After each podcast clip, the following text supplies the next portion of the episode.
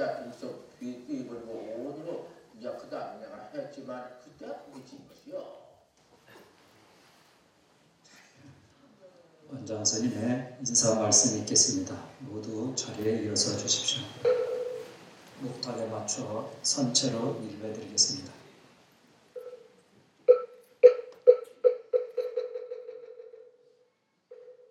자리에 앉아 주십시오.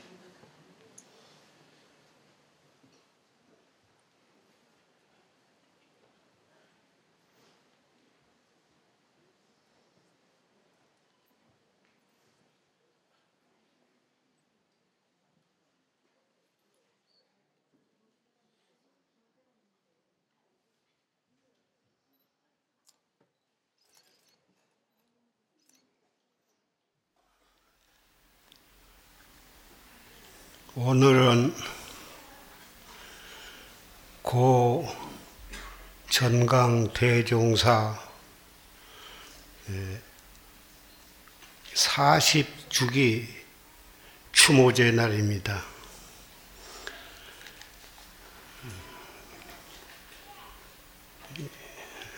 대종사께서는 1898년 무술년 음력 11월 16일에 전남 곡성에서 탄생을 하셨습니다. 16세 해인사에서 인공 화상을 은사로 출가를 하셨습니다. 그래가지고 23세 견성 오도를 하셨습니다.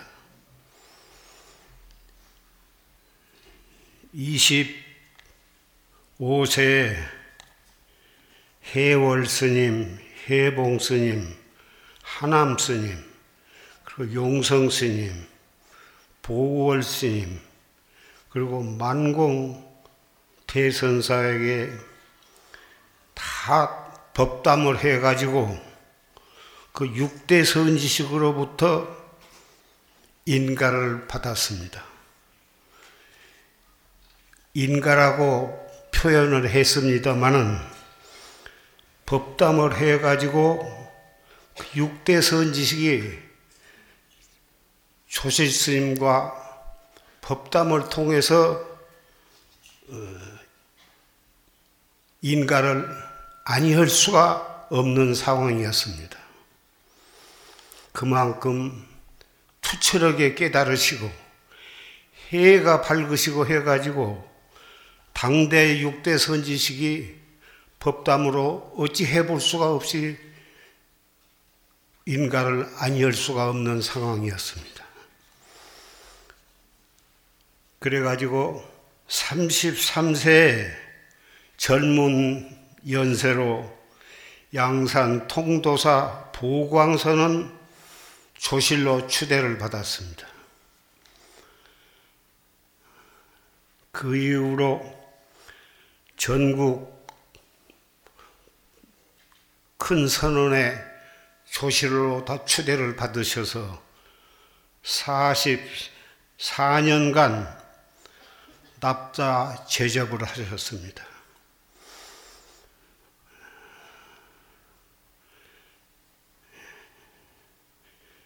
1975년 음력 12월 초 이튿날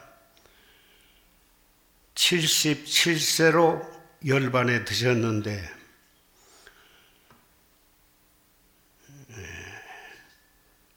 그동안에 설하신 법문이 녹음이 되어 가지고 계속해서 틀면 700여 시간을 들을 수 있을 만한 그런 분량의 법문이 육성 법문이 녹음으로 녹음이 되어 가지고 현재 용화사에 보관이 되어 있습니다. 부처님 이후로 어, 인도에서 28대 조사, 중국에서 6대 조사, 한국에 와서 77대까지 내려오셨는데 그동안에 그 많은 조사들이 다 훌륭한 법문을 하셨지만은 문자로는 전해오지만은 육성으로 전해오지는 못하고 있습니다. 시대가 과학이 발달이 되어 가지고 조실스님의 법문은 그 육성을 녹음을 통해서 현재 오늘날까지 전해 내려온 것은 우리가 말세에 태어났어도 큰 보람을 느끼는 바입니다. 금방 우리 사부 대중은 조실스님의 육성 법문을 들었습니다. 옛날 같으면 녹음 방식이 없을 때에는 생각지도 못할 육성 법문을 우리는 생생하게 감동 깊이 경청을 했습니다. 따라서 조실스님은 비록 육체는 열발에 드셔서 우리가 칭견은 현재로서는 못하지만은 살아 계신 것과 다름없이 육선 법문을 들을 수가 있고 그 법문을 듣고서 우리가 여법하게 수행할 수 있는 길을 찾게 되었습니다. 말세, 말세, 모든 것은, 말세는 참 모든 것이 안 좋은 면이 나타나지만은 이 조시스의 법문을 통해서 우리가 생생하게 최상승 활구참선 법문을 듣게 된 것은 말세에 태어나서도 참 다행한 일이라고 생각을 합니다. 우리는 살아계신 전강대종사의 법문, 살아계신 것과 똑같이 신심과 분심을 내서 정진한다면 우리는 반드시 확철되고 할 수 있으리라고 믿습니다.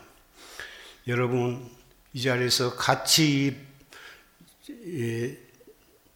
오늘 추모제에 참석하신 여러 형제 자매 도반 여러분, 우리는 그런 경행한 마음으로 졸시의 법문을 들으면서 한 사람도 탈선하거나 누락됨이 없이 하루하루를 알차게 여법하게 수행을 해서 다 같이 졸시의 법을 이어받을 수 있도록 해 주실 것을 믿고 당부합니다.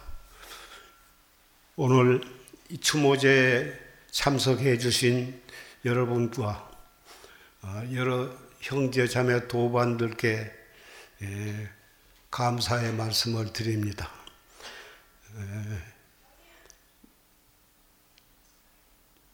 정성껏 점심 고향을 준비를 했으니 바쁘시더라도 맛있게 점심 고향을 드시기를 간절히 부탁합니다.